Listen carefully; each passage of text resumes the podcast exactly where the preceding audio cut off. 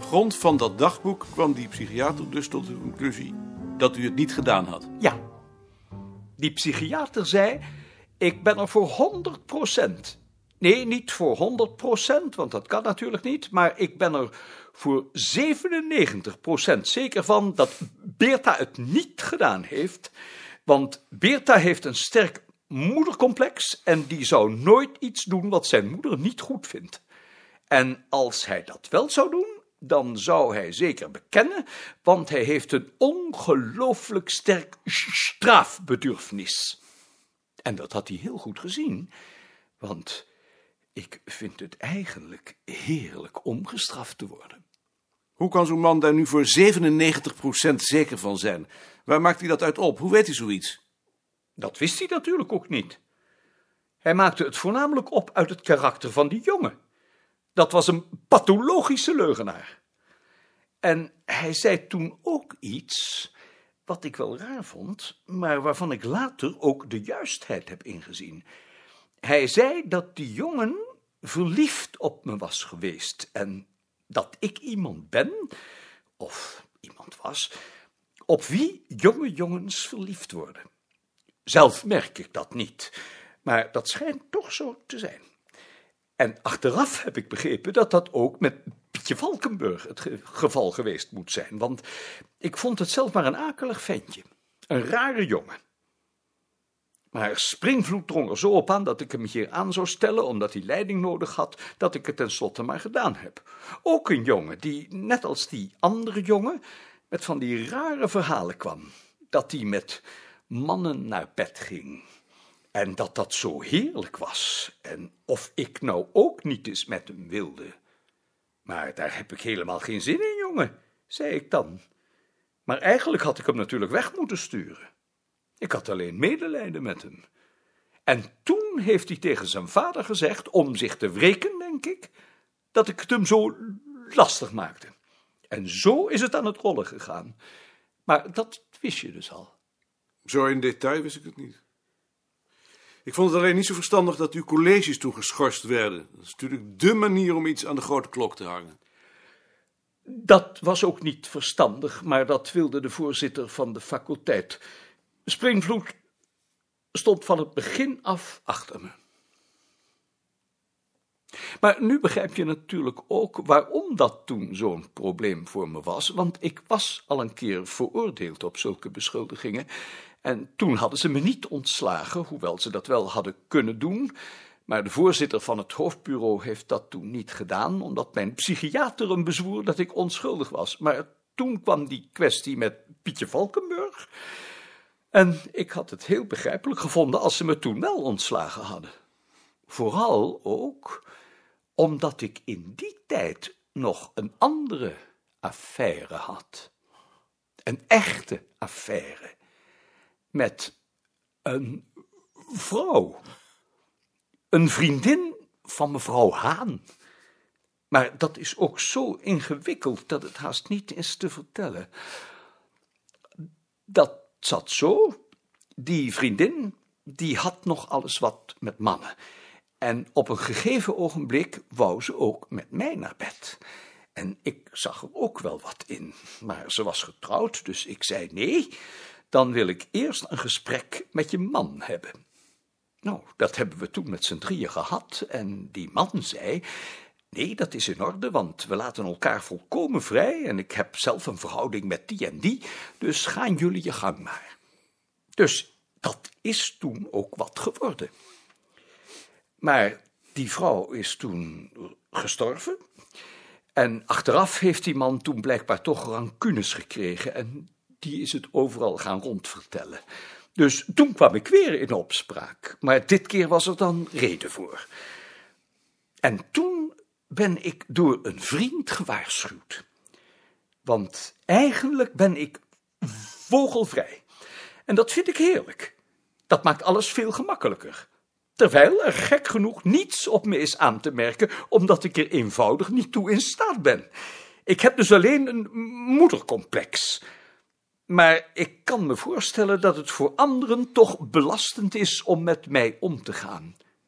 Dus toen Karel boven mij wilde gaan wonen, heb ik tegen hem gezegd: nee, nee, want zo en zo, je zult er je goede naam mee schaden, want de mensen zullen er wat van denken. Maar toen hij me verzekerde dat iedereen er juist schande van sprak zoals ik behandeld ben, en dat ik juist heel hoog geacht werd, heb ik het tenslotte maar goed gevonden. Maar daarom wilde ik ook eerst niet met hem met vakantie. Drie jaar geleden zijn we pas voor het eerst samen met vakantie gegaan, ook omdat ik bang ben dat men er iets van zou denken. Ik ben nu eenmaal vogelvrij. Nu begrijp je misschien ook waarom ik altijd zo voorzichtig ben als ik iemand hier aanstel, zoals met Frans Veen bijvoorbeeld.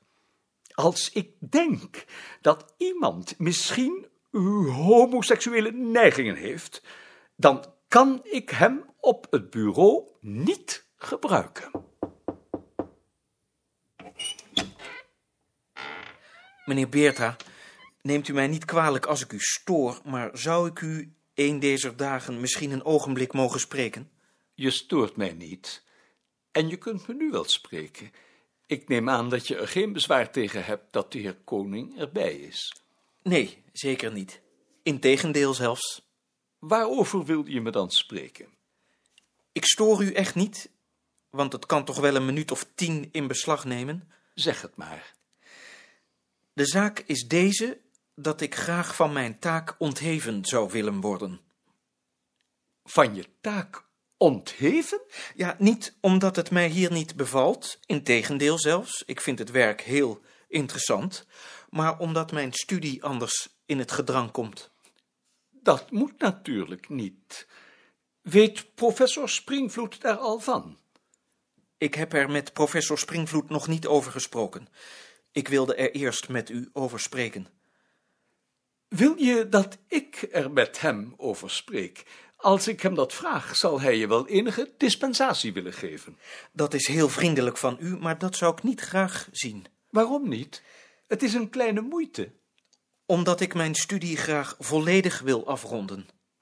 Dat siert je natuurlijk, maar voor ons is het wel heel erg jammer, want je bent net ingewerkt.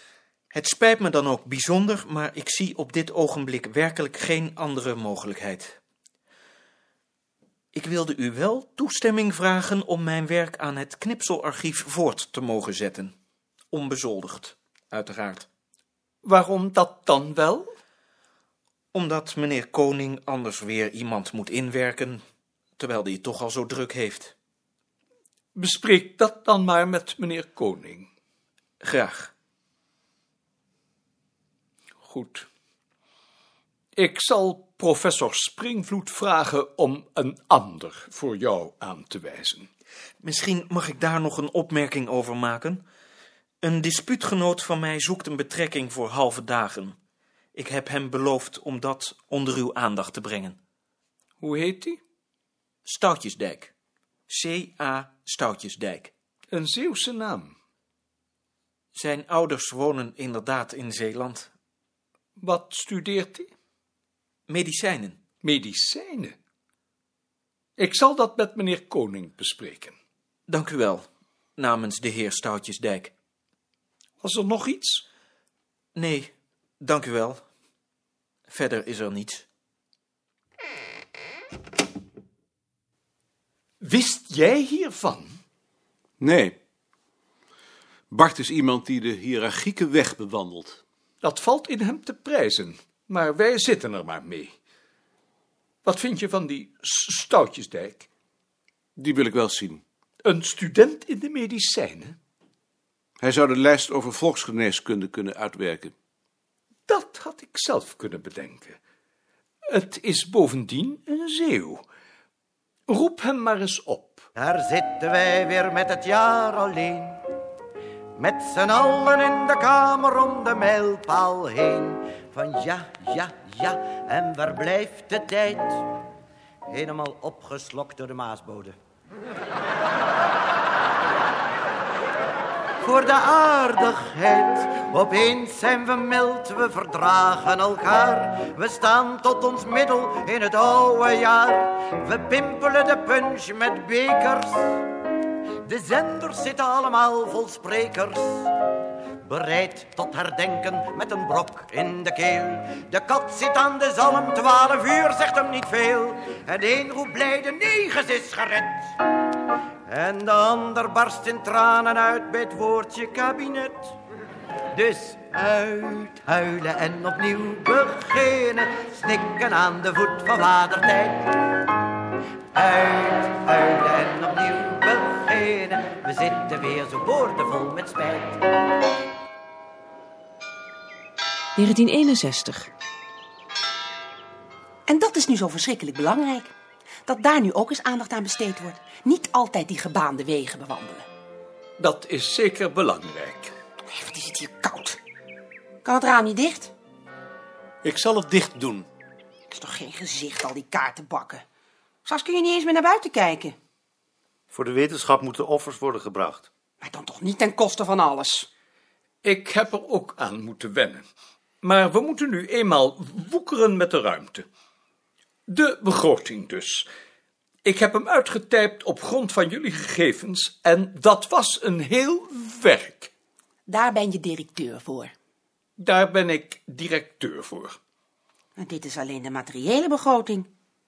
Betekent dat dat we niet over de personele begroting praten? We kunnen overal over praten. Alleen is dit de begroting die Nijhuis altijd opstelde, en die wilde ik, nu Nijhuis ziek is, in ieder geval met jullie bespreken. Hoe is het nu met Nijhuis? Nijhuis ligt in het WG. Jij bent er geweest. Hij ligt in het WG, maar ze hebben nog niets kunnen vinden. Betekent dat dat hij voorlopig niet terugkomt? Voorlopig niet. Dat lijkt me uitgesloten. Dat betekent dat er al die tijd niets aan de correspondentenadministratie gedaan wordt. Want aan Slofstra heb je niets. Ik heb geen aanmerkingen op Slofstra. Ach, kom. Heb je wel eens een briefje van hem gelezen? Hij heeft nog onlangs weer drukproeven voor me gecorrigeerd en dat doet hij uitstekend. Maar heb je wel eens een briefje aan een correspondent van hem gelezen? Het komt er toch inmiddels op neer dat ik die nu allemaal schrijf? Nou, Heb jij dan een andere oplossing?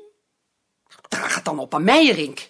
Geen sprake van. Meijerink heeft zijn eigen werk en ik heb er ernstig bezwaar tegen dat hij zonder dat ik daarvan wist is ingezet bij de verzending. Zoiets had met mij besproken moeten worden. Je was er niet. Zo lang ben ik niet afwezig. Goed, dan is er dus geen andere oplossing.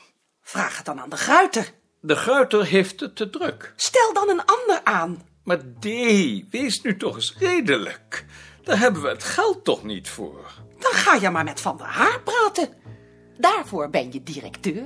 Goed, ik zal erover met Van der Haar gaan praten. Maar zolang hij geen oplossing weet, zullen we ons moeten behelpen.